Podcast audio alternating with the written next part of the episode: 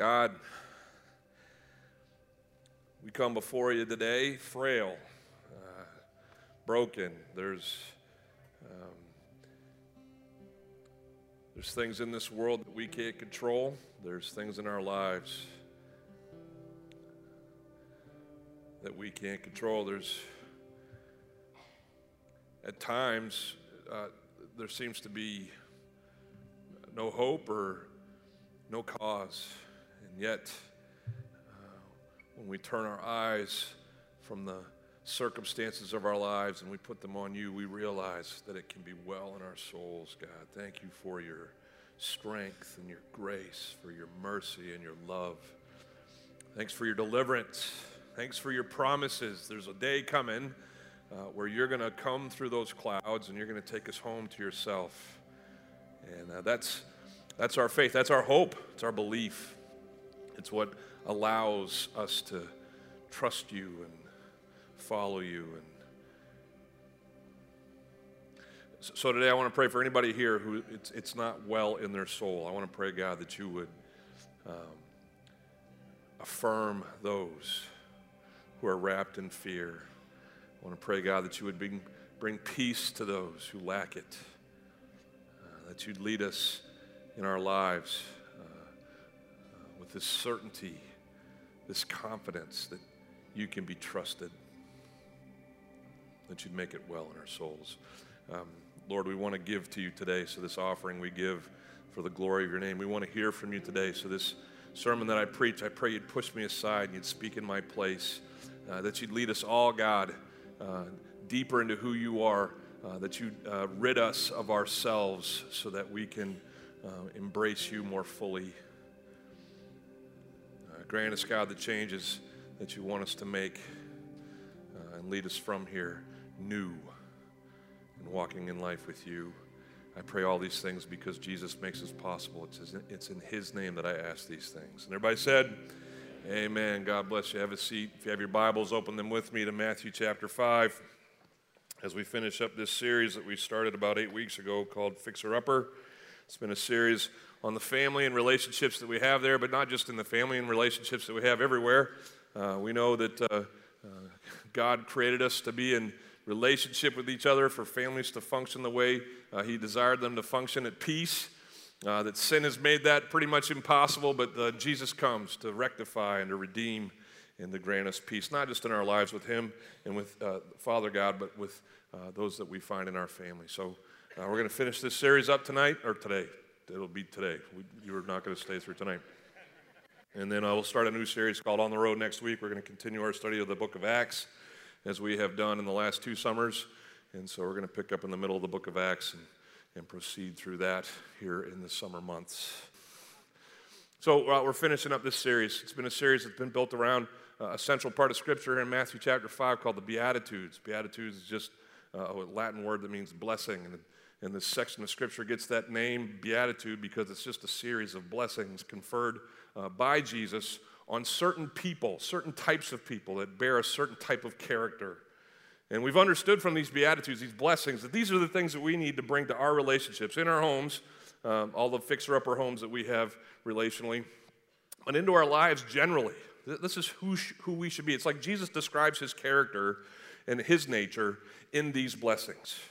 So we've learned them together. Uh, we know that it starts like this in Matthew chapter 5. Uh, seeing the crowds, he went up on the mountain. And when he sat down, his disciples came to him and he opened his mouth and he taught them, saying, and we've, if you haven't been here yet, we've been learning these aerobically. So we're going to do it one last time. Everybody, up one more time. We've been learning these with some motions so that we can uh, be able to share them with each other as we see each other out there in the world. Come on, I know it's, it's Sunday morning in June. Everybody's feeling a little bit more summer. but it's the last time. Bring it, all right? Everybody with me? Bring this thing. Here we go. We've learned that the word, the word blessed is, is going to be this sign right here. It's a thumbs up, right? It means approved of by God. So blessed are the poor. Remember, we said in spirit, right? For theirs is the, of where? Smile. Blessed are those who, for they shall be. All right, nice work over there. Appreciate that. Blessed are the, make the muscle, meek. It's being strong and saying after you for they shall inherit, I'm going to miss this one, the earth, right? Blessed are those who hunger and thirst for, make the halo, righteousness, for they shall be satisfied. That's right. Blessed are the, this is, remember this one? Merciful, from your heart out to them. You're going to, uh, you know, be able to take care of their misery. Blessed are the merciful, alleviating misery, for they shall receive mercy. All right, last week we talked about blessed are the, remember we said pure is a singleness of focus. It's, it's those who are trained in uh, God alone. Blessed are the pure in heart, for they shall see God. And then one more. Ready? You're only going to do this one once. Sorry, we're out of Beatitudes. But uh, blessed, give me two deuces, are the peacemakers. One more time. Blessed are the peacemakers, for they shall be called sons. Pat your head like your dad's patting your head. Sons or daughters of God. One more time. Blessed are the peacemakers, for they shall be called sons of God. All right, have a man. Wasn't that fun? We're going to stop doing that now, but yeah, three people clapped. All right. Blessed are the peacemakers. Who's heard that one before? Back in the Old West, they called your six gun a peacemaker. I don't think that's what Jesus intended. Uh, we throw this idea of peace uh, all over the place. I used to sign my letters with the word peace. Uh, when I would leave conversations, I would say peace out. Anybody would say peace out? Peace out. All right? Today, you know, maybe not today, maybe a few years ago, I'm always falling behind in the times, but, but if you throw up deuces, right? Deuces, that's a new, you know, sign off. Deuces, that just means peace. And we throw this word peace around like it's just, you know, goodbye. But peace is way bigger than just goodbye. It's way bigger than signing your name at the end of an email or a letter. It's, uh, it's something that we're meant, we were created to exist in and sin has robbed it from all of us. Peace is, is, is, the, uh, is the speck that God created us with, but it's something uh, that eludes us almost every day. I want to talk about uh, the fact that, that God desires for us to live in peace. He wants us to have peace personally, He wants us to be peacemakers. He wants us to go intentionally into the world and create peace wherever we go. He wants us to go to the relationships in our families, our marriages, our children, our parents, and create peace in all of those relationships. To have it ourselves and to give it to others. It's kind of like uh, I'm going to get on a plane. I didn't mention this when we are talking missions, but I appreciate your prayers. Myself and our uh, missions coordinator, Ricky Fisher, are going to go on a, a prospectus trip. Uh, ministries flying us over to India uh, to check out India on Wednesday, and we're going to visit some churches. It's a church planting ministry. The, the need for the gospel in the 1040 window, which India is a part of, is, is immense. And uh, uh, India is actually becoming a closed country. Uh, the Hindu government is shutting down uh, the Christian uh, side of the culture uh, everywhere it can. And so we're hoping that God will kind of give us his vision for our involvement in the ministry of the gospel there. So uh, I'm leaving Wednesday, pray. Uh, but when I get on the plane, here's why I'm saying all that. Uh, when I get on the plane, there's going to be a steward, a, a, flight attendant, whatever the appropriate PC word is, um, standing at the front. They're going to go through the spiel, right? Uh, here's the exits, you know. Uh, uh, if the plane goes down in water, bend over, grab your life jacket, and kiss your butt goodbye. Anyway, um, but I shouldn't have said that. That's filter. That's bad. But then, then, then they'll say this in, in case there's a, a, a loss of uh, pressure in the cabin, you, will get these masks. They'll come out. And what do they always say? They say, put your mask on first and then help, help the people around you, your kids or whoever. Make, but make sure you get yours first. And so here's what happens a lot of times when pastors preach about peace. They're like, people who listen are like, I want my peace. You know, give me my mask. Help me breathe in this uh, world uh, that is without air or without peace. But, but we don't make the connection that we're supposed to help other people with, with their peace as well. And that's what this verse is about. Blessed are the peacemakers, for they'll be called sons of God. Peace is this, this idea that just permeates the gospel. Uh, in parts of Scripture, it's called the gospel of peace. Uh, it's the central theme uh, that surrounds even the birth of Christ. Remember what Isaiah said? As uh, he was prophesying the coming of Jesus Christ in Isaiah chapter 9, verse 6. He says, uh, um, For us, uh, to us a child is born, to us a son is given, and the government shall be upon his shoulder, and his name shall be called Wonderful Counselor, Mighty God, Everlasting Father, and say it with me, the Prince of Peace. It's Jesus' name. He's the Prince of Peace. The angels get together on the night that Jesus is born. They visit some shepherds, and it tells us the story there in Luke chapter 2. It says, Suddenly there was an angel uh, there was with the angel a multitude of heaven of the heavenly host, a bunch of angels, praising God and saying, "Glory to God in the highest, and on earth, say it with me, peace among those with whom He is pleased." Jesus Himself uh, let us know that He came to bring peace. He came to bring peace, and He says as much, or Paul says as much in Colossians chapter one verses 19 and 20, where it says this For in him all the fullness of God, in Christ, all the fullness of God was pleased to dwell, and through him to reconcile to himself all things, whether on earth or in heaven, making, say it with me, peace by the blood of his cross. See, I don't know what you think of when you see someone wearing a cross around their neck, or if you see it at the top of a steeple on a church, or it's a, it's a very well known Christian emblem, um, and fittingly so. But I don't know what you conjure in your minds when you see the cross. I would suggest this think peace. Because as horrible and as desperate as that um, sacrifice was that Jesus made for us, He did it all so that you and I could have peace with God. See, if, if you don't know the gospel, the gospel of peace is this you're lost, I'm lost, we're dead in our transgressions and sins, helpless in, in, in that state. And, and God, in His love, showed His mercy to us, and that while we were still sinners, Christ died for us. And when Christ died for us, He created an option, a, a, a, a, possibility for us to have peace with God through faith in Him. And that's, that's our condition. We, he doesn't just throw the big blanket on everybody. I died on the cross, so everybody has peace with God. He says, No, you got to choose me. You got to follow me. You got to surrender your life to me. But if you'll do that, I'll give you peace with your God. It's the gospel of peace. I'm uh, grateful to have all these teams going out there this summer and over the fall to, to share the gospel of peace. It's why we do missions.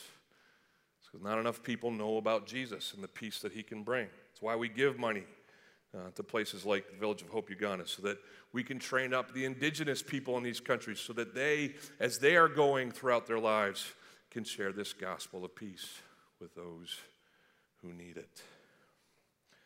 But I want to shift our focus from this initial peace offering that Jesus uh, gives us to the, to the fact that his peace is available to all of us at all times. It's not just this one time get it at salvation thing, it's this you know, for all of life, everyday thing that he desires us to have. He says in John chapter 14, verse 27, talking to his friends right before he's about to uh, come into Jerusalem and be crucified and, and die and, and give us peace through salvation. He says this to him. He's talking to people who are already in. Peace I leave with you, my friends. Peace I leave with you, those who already uh, believe in me and call me the Christ. Peace I leave with you. My peace I give to you. Not as the world gives, do I give to you. It's not the peace that the world would, would offer you. I give you a different kind of peace. Let not your hearts then be troubled and neither let them be afraid. He's talking about, listen, this peace isn't this one time, you know, uh, take it or leave it offering for your salvation. It's this thing that I hope you live in. It's different from what the world describes peace as, but it's this peace that I, I pray you persist in so that you don't have fears, so that you um, don't feel the troubles that this world so often brings. See, the world uh, sells a peace uh, or a brand of peace that many of us go for but it's not really peace at all. When you think of the world and the peace that the world offers, think of two words. The first one is escape, and the second one is denial. We'll, we'll talk about escape first. Here's, here's how peace works in most people's minds peace is this place that I need to get to. Okay? I come over here to the world that I actually live in, the family that is in my house, the job that I go to tomorrow, right? Uh, uh, the, the, strife and the circumstances of my life. That's over here. But if I can just get to Friday, I'll have peace. Or if I'm going through three months of this, you know, just crazy period at work, if I can just get to vacation, oh, I'll have peace. Peace is this place, this location, this, this uh, oasis that we long for. And, and the world says, you know, uh, if you can just get here, you'll find peace. But here, here's the deal with peace this kind of peace, this escape peace, is it ends. Friday turns into Monday again. Anybody notice that? My, my least favorite day of vacation is the day before it's over. I start getting mad because I've just gotten unwound. Does anybody know what I'm talking about? I've just relaxed enough that this is going to actually, you know, be good for me. But now I've got to start thinking. I mean, I, just, I love my job. I don't want everybody to think I. but I come back to the responsibilities that tend to rob us of peace. Are, are you with me? Some of you are like, Mark, that doesn't even work. Because I leave the strife of my job, and on Friday I end up back at my house. And guess who's there? Those who rob me of my peace. I make it through this whole cycle of, of work, and I, I get on vacation, and guess who I go on vacation with? Those who rob me of peace.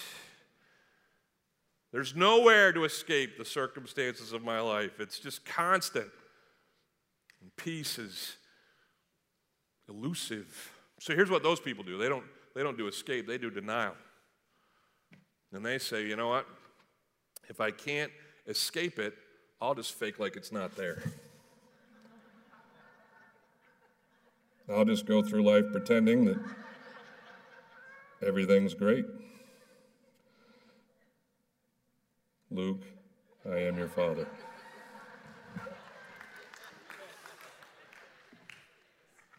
We laugh, but it's true. It's true. We, we, we love to pretend that things aren't going crazy. We're like the duck. Everybody knows what a duck's really doing when it's moving, right? On the top, feathers are just unruffled, head's hardly moving. But if it's, uh, if it's going anywhere, it's going crazy beneath the water, right? And that's what a lot of us have just kind of decided life's going to be about. I'm going to look all serene, stable on the top. Everybody, no one's going to see through the veneer. But underneath, I'm just a churn. I'm angry. I'm bitter. I'm defeated. But I'll just like, I'll pretend it's not there. Doesn't work. Long term, it just doesn't work. You're a boiling cauldron, a bomb whose fuse is lit. Eventually, the churn's going to come out. No matter how hard you try to avoid it, it's just how it works. I, uh, I sat at my father's funeral five years ago. And I don't mean to disparage my family, but everybody comes from a dysfunctional family. Can we all admit that? Um, I love my aunts and uncles and cousins, and uh, I loved my dad, but they just had some mess. They had some stuff growing up. And you know what? We grew up my parents, uh, my dad grew up in, in eastern Canada. It was very British, very buttoned up. No one talked about their stuff.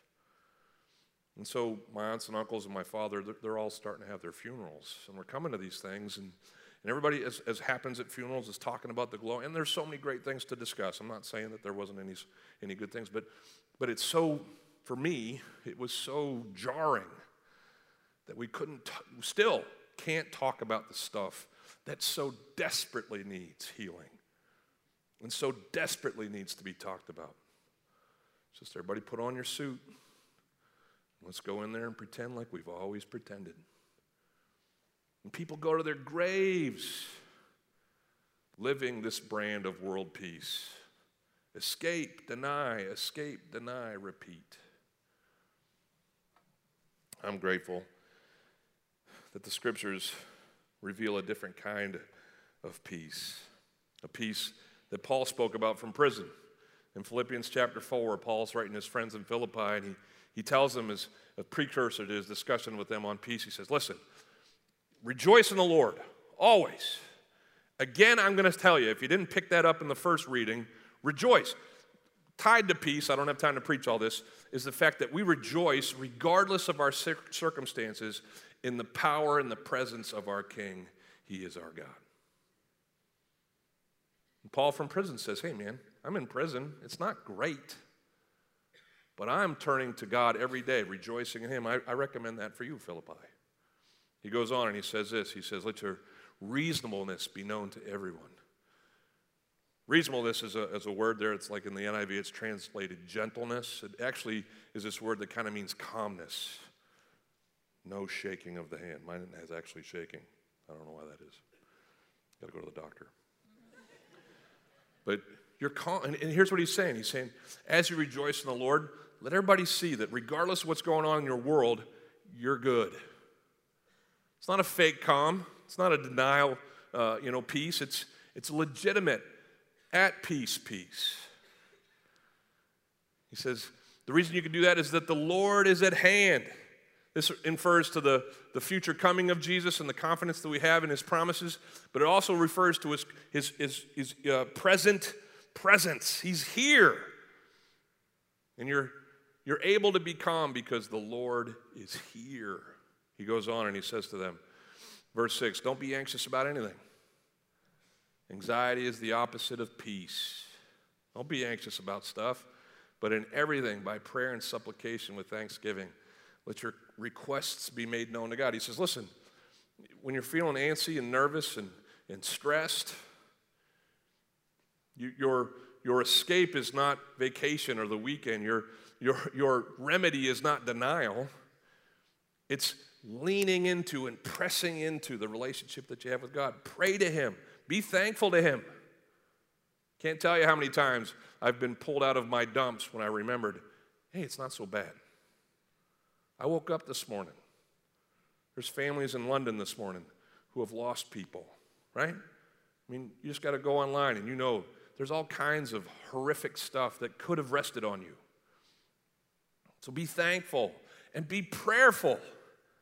Instead of worrying about things, all anxiety is is holding on to our stuff. Prayer says, hey, God, you take it. You take the things that I can't handle. I'm going to trust you to provide those things. And here's what here's, here's the peace part. Here's what Paul says. If you can do these things, rejoice in the Lord. Stay calm because you're confident in his, confident in his presence.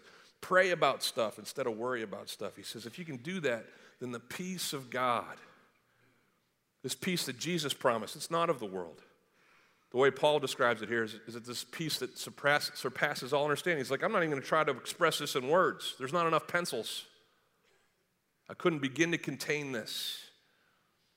It's not natural, it's supernatural. This peace of God, which surpasses all understanding, will guard your hearts and your minds in Christ Jesus. I love that last part there. He's basically talking about how peace is a protector. Notice it doesn't say that he's going to guard your experiences. He doesn't talk about the material, the physical. He just says no matter what's going on out here, materially, physically, relationally, this peace that only God can give will protect what's going on up here and in here. It'll create a barrier, not a denial barrier, but a, an actual insulation, a true peace, a peace that doesn't pull you from your circumstances. It's a peace that's fully aware and fully engaged, but peaceful anyway.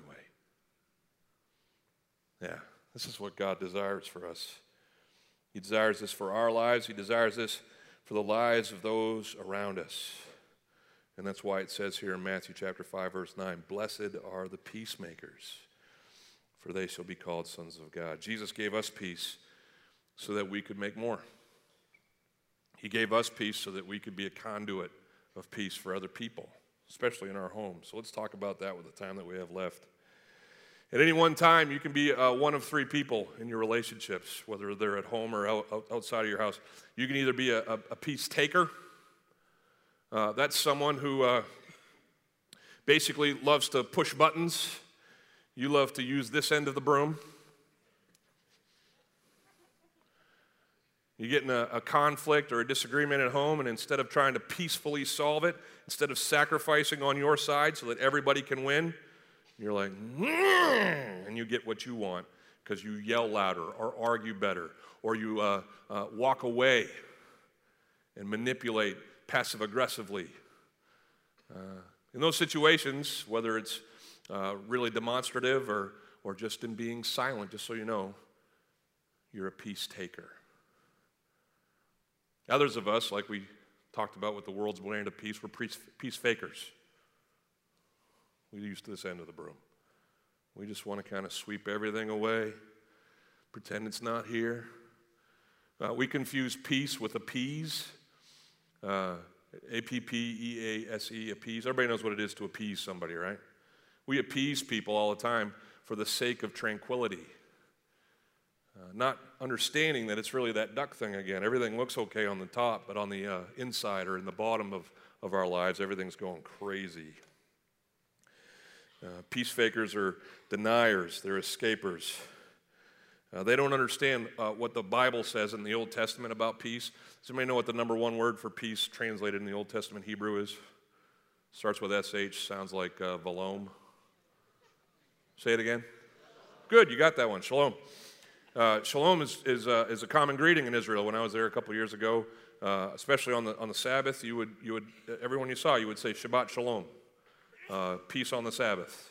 And they'd say the same thing back to you. Shalom is the word most often translated peace in your Old Testament scriptures. But it, it's not a word that just means the absence of strife. That's what a lot, of people think peace is. It's just a, a place of tranquility, there's an absence of strife. But shalom is, is a bigger word than that. Shalom basically means whole, it means complete, that you're well, and that uh, you're full. Uh, this is the peace uh, that we seek in relationships. This is the peace as peacemakers that we seek to give other people. Peace fakers don't understand the whole, they just want there not to be strife. And so if I have to fake it for that to happen, fine.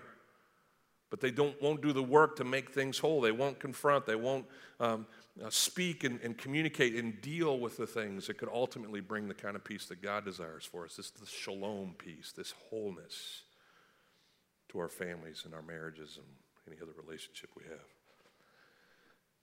That's what I hope for us. I hope when we say peace, peace out, we mean shalom, as flippantly as we might say it, but that, that's what I hope.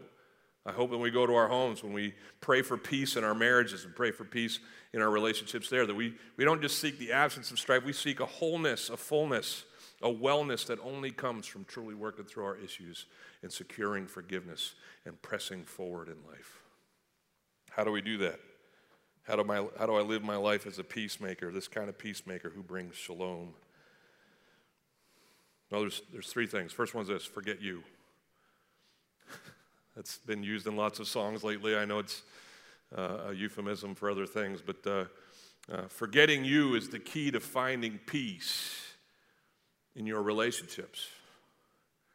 In Philippians chapter 2, verse 3, uh, Paul, again from prison, is speaking to his friends, and he says, Do nothing from rivalry or conceit, but in humility count others more significant than yourselves. He says, Verse 4 Let each of you look not only to his own interests, but also to the interests of others. There has to be this, uh, this refusal of eating the me lovers pizza.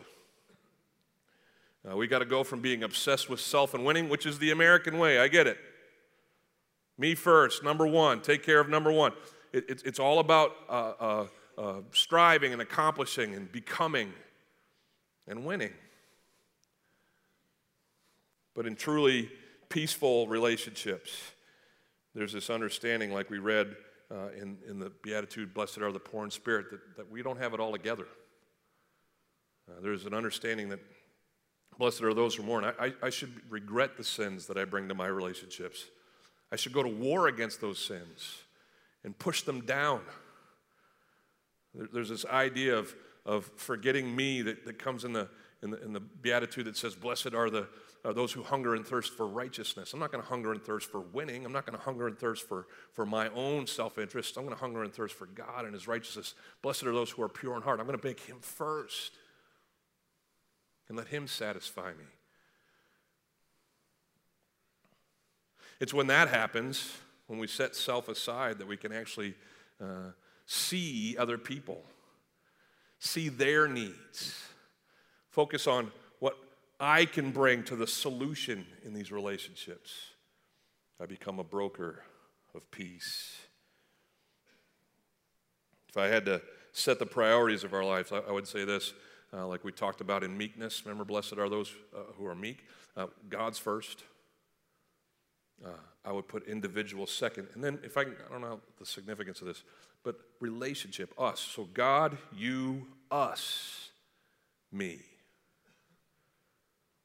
The you and the us kind of go together, but, but in that equation, I'm fourth. and I'm setting myself aside. I need to forget myself if peace is going to reign in the lives of the in the relationships I have. Uh, I need to be honest. Secondly, I need to be honest. Honesty is a huge part of peace. Because if you're just going to put, you know, the world's peace on your head and walk around in denial, uh, that's not honest and nothing's going to get sorted out. If you're just going to deal with stuff and escape every now and then, it's not honest. It's not how life works. I need to be uh, brutally honest with myself and with those that I lack peace with.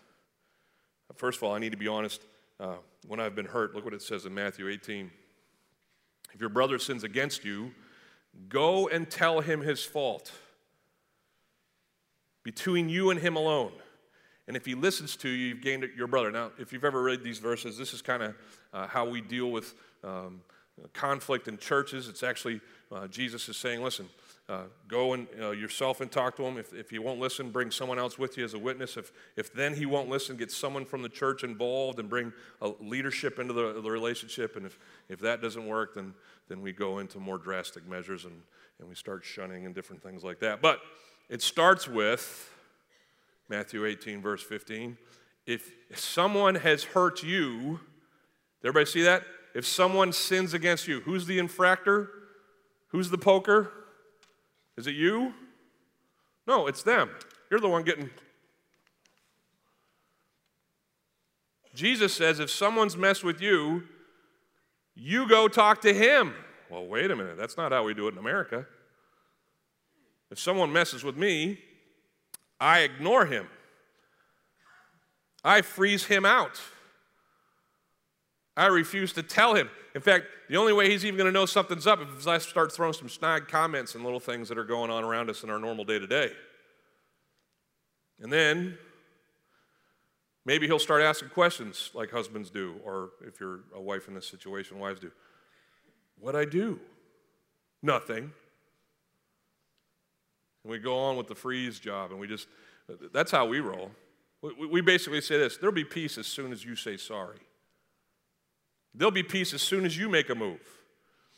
There'll be peace because you're the offender. There'll be peace once you realize that you've offended me. What does Jesus say? Hey, if someone ticked you off, go talk to him. If your brother sins against you, go and tell him his fault. Let me, let me throw this in there. Don't go yell him his fault. Okay, truth and love, grace permeating the whole situation. But don't wait. In fact, I've told you this before. If you're waiting for him or her to figure out that they've done something wrong to you, it's going to be a long time most of the time. But if you're willing to identify and deal,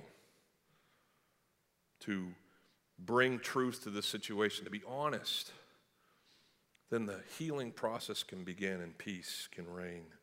Be honest when you've been hurt by someone else, but be honest when you've done the hurting. Look, look what it says uh, here in Matthew chapter 5, the same chapter that we're studying the Beatitudes in. Just a little bit later, Jesus starts in the Sermon on the Mount preaching through some different ideas. He gets to this section, he says, Listen, if you call someone a fool, it's as if you've killed them. You've heard it said, You shall not kill. But I tell you, if you call someone raka, which was the Hebrew or Aramaic, I think, for fool, it's like you've, you've impugned their character, you've, you've killed them with words. He says, let's be, it's basically his point is let's be kind to each other. Let's not take for granted our relationships. If things are wrong in our relationships, let's deal with them. And he goes on and he says this He says, So if you are offering your gift at the altar, Matthew 5 23, and there remember that your brother has something against you, leave your gift there before the altar and go. First be reconciled to your brother, and then come and offer your gift. This is confounding if you're a Jewish person 2,000 years ago. Because the holiest thing that you can do in your faith is go to the temple once a year and offer a sacrifice on behalf of you and your family. Uh, close second to that is any interaction that you have at the altar, any temple offering. It's like, it, it's like uh, Christmas and Easter all wrapped up in one for us. It's, it's the biggie. And what Jesus says to these, you know, uh, God honoring, Yahweh honoring Jews of the Old Testament, he says to them, hey, listen, just so you know, if you go to the temple and you make your offering and there's something between you and your spouse, or there's something between you and your parents, or there's something relationally askew, you should just get up and get out. Leave your offering there. Go and make things right. And then come back. You know what? God, Jesus says, you know what? God can wait. And so we're like, oh, no, God's first. Mark just said, God first. Okay, but here's what, he, here's what he's saying. He's saying, listen, if you're bringing a sacrifice to God and there's things wrong, like, like if you're trying to honor God this way and there's things wrong in your relationships this way, whatever you're bringing to Him this way, it's kind of tainted already. Remember how the fuss that the Jews made about being ceremonially clean before they went in the temple? Read the Old Testament. You had to go through all these cleansing. I went to uh, outside the temple walls just a couple years ago, and they've excavated like 50 baptismal type things. They're, they're actually baths. And men uh, who would come to give sacrifices for their family on the Day of Atonement would have to go through these baths, and they would have to purify themselves, take off their own clothes, put on a temple robe. I mean, they were. I mean, you know, we're laid back here. They were meticulous in the cleanness or in the cleansing process so that they could be in the temple. and what Jesus is basically saying is like, hey, if your relationships are wrong, you're impure. Deal with those things. God will wait. God will wait. It's interesting here, too, to note, uh, if you go back to the verse prior, so if you are offering your gift at the altar and they remember that your brother, this is really important in the syntax, has something against you, who does the poking in this story? Your brother has some you've done something to your brother. Your brother has something against you. We need to be honest when someone else has done the hurting. We, be, we need to be especially honest when we realize that we've done the hurting to the point that God says, hey, I'll wait, bring your sacrifice later. Go make things right. I mean, I know all kinds of things stop us from coming to church, right? We go on vacations, we get sick, we get tired. It's online. How's it going? But wouldn't it be interesting if every time I got up here to preach, I said, hey, before we sing, before you give this sacrifice of praise, there's anything wrong between you and your wife, could you just go out in the foyer and fix it first? So that you could actually sing in here with clean hearts. Hey, before I preach, if you yelled at your kids wrongly, I'm not saying that they're always wrong to be yelled at, but if you went over the top in how you dealt with your children this morning, would you get up and just go across to where they are over there in kids' ministry? Haul them out. Their teachers will understand. Would you confess that to them and apologize so that before I start preaching God's word, you're able to really hear this stuff? That'd be an interesting dynamic in church these days, wouldn't it? It's kind of what Jesus said. Hey, y'all, before you go to church, before you throw out the offerings there like you would in the Jewish faith, you realize that you've done something that's breaching the relationships in your life? Go fix it. God will wait. I'm not saying you got to get up now. But maybe there needs to be some conversation in the car on the way home. Because peace requires honesty. You got to forget you, you got to be honest. And then finally, you got to fight for peace. That just sounds funny to me. That's why I wrote it. It's like an oxymoron. Jumbo shrimp right there. Fight for peace. Those two things don't relate. You don't fight if you want peace. Oh, absolutely, you fight if you want peace. You know you fight most of all? You fight you. You don't only, not only have to forget you, you have to fight you. Because you know what your inclination is? Anytime someone breaks the peace with you, you want the get back. You want revenge. You want them to hurt as much as you do or worse. And so you need to fight that natural urge and give in to the supernatural that is within you. Look what it says in Romans. It says in Romans 12 Repay no one evil for evil, but give thought to do what is honorable in the sight of all. 18 says, if possible, so far as it depends on you, live, say it with me, peaceably with all. And then 19 says this it says, Beloved, never avenge yourselves, but leave it to the wrath of God, for it is written, Vengeance is mine, I will repay, says the Lord. We need to forget ourselves if we're going to have peace. We need to be honest uh, with ourselves and with those who have hurt us if we're going to have peace. We need to fight that natural urge within us to seek revenge and let God be our avenger. I've been studying the book of 1 Samuel with my life group. Uh, we got to Samuel, 1 Samuel 25 the other day. It's a story of this guy, David. Heard of him? He's one of the kings of Israel, second, in fact. And uh, he's actually running from the first king of Israel, Saul. And uh, in his uh, running, he, he runs into a guy named Nabal. Everybody say Nabal. Nabal is Hebrew for fool or idiot. That's what this guy's name was. How would you like your name to be fool or idiot? But that's how he'd become uh, known. He'd just been become known as the dummy. And so Nabal and David struck up a deal to protect some sheep. It's a long story, but David came to Nabal after uh, uh, Nabal had, uh, you know, taken care of some sheep uh, from, with David's protection and said, "Hey, can I have a few? I want to do some sacrifices uh, to God, and I also want to feed my men." And Nabal just simply said no. And he called David a whole bunch of nasty names because David was running from King Saul, and uh, he called him a, a, a, coward and, a, and, a, and basically a, a traitor. And David, just so you know, you talk about these circumstances that you want to escape from. Can you picture like hiding in caves for your life every day? You think David's stress level was a little high? And he'd been honoring God left and right. He had, uh, just a chapter or two before, he'd had a chance to kill his rival Saul, and God worked in his heart, and he just cut off a piece of his robe. And I mean, it's you know, it's just David's control is amazing in these circumstances. But this was it. Nabal wasn't going to give up the mutton, and David had had it. And so he tells all of his men, he's got 600 uh, you know, Navy SEAL types that are following him, and he says, Fellas, strap up. He takes four of them, 400 down to fight Nabal. There's one Nabal, there's 400 soldiers. This is going to be a bloodbath. He says, We're killing us some fools today. Nabal's wife's a girl named Abigail. If you got an Abby in your world, she's named after her. And Abigail, uh, her name means beautiful and wise. And this beautiful, wise woman comes up to David, uh, realized the error of her husband, and says, Hey, Dave, uh, uh, listen, sorry for my husband. I, I, should have done something. That's how she starts. It's my fault. I should have done something to forego this. Uh, but my husband's name is Fool. Can we all just, you know, stop there, right? Um, so sorry that he's done this. And then she does something really interesting. She says, You know what, Dave? I, I want you to not kill my husband, but not so much for my husband. I want you to do it for you.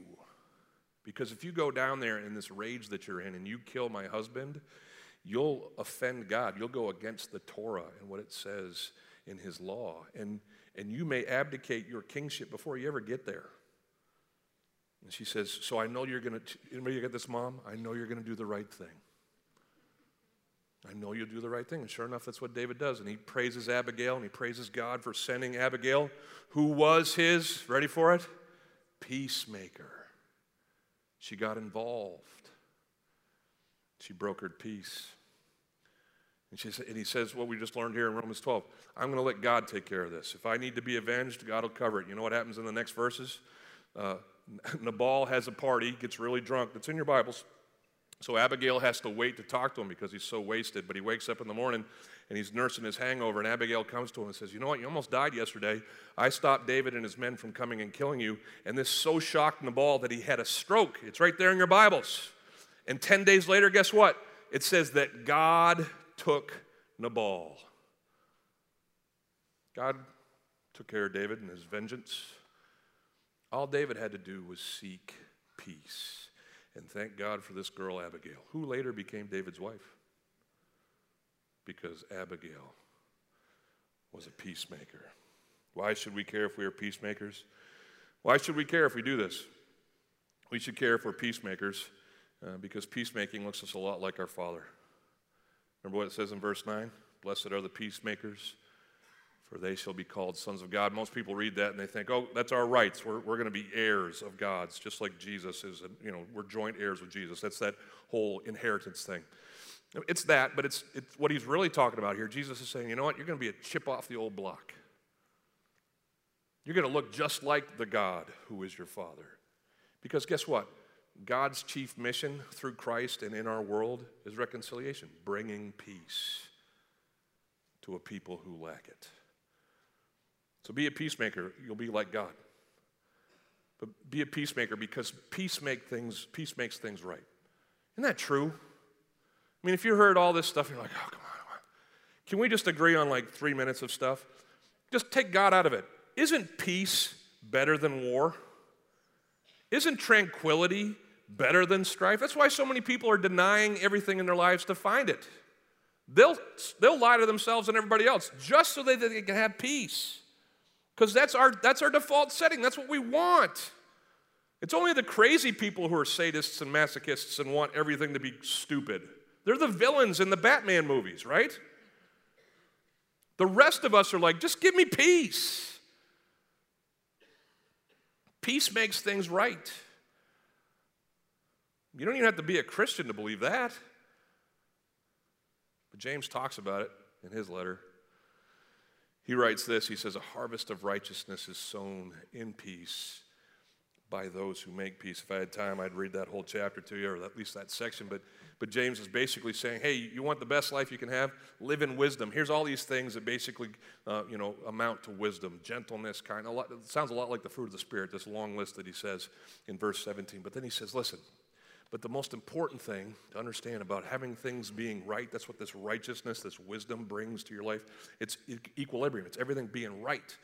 The most important things about, thing about you having the right in your life is to know that it's sown in peace by those who make peace.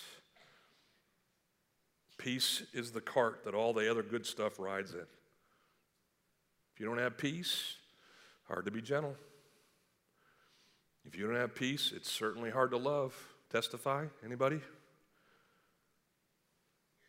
So make peace in your heart today and extend peace to those in your life today. It'll make things right. There's this prayer that was attributed to St. Francis of Assisi. He probably didn't write it. It didn't appear in any of the journals of the Catholic Church until 1912, and Frank had been dead for a long time. But it's a famous prayer, and as we close, it'll be our prayer for this morning. Can I read it to you? This is his prayer. Uh, by the way, before I read it, it's an actual song. It was sung at my wedding. Um, Eleanor chose this song over all the other songs that we could sing. It's, it's been one that I frequent when I think about us having peace in our marriage. And these are the words Lord, make me an instrument of your peace. Where there is hatred, let me sow love. Where there is injury, pardon. Where there is doubt, faith. Where there is despair, hope. Where there is darkness, light. And where there is sadness, joy. O divine Master, grant that I may not so much seek to be consoled as to console. That's that whole selflessness thing. He's going to talk about it a bunch here. That I might, may not uh, seek to be understood, uh, but to understand. That I might not seek to be loved, but that I would love for it is in giving that we receive, it is in pardoning that we are pardoned, and it is in dying that we are born to eternal life. Amen. So may you and I live in peace and make it, be peacemakers wherever we go.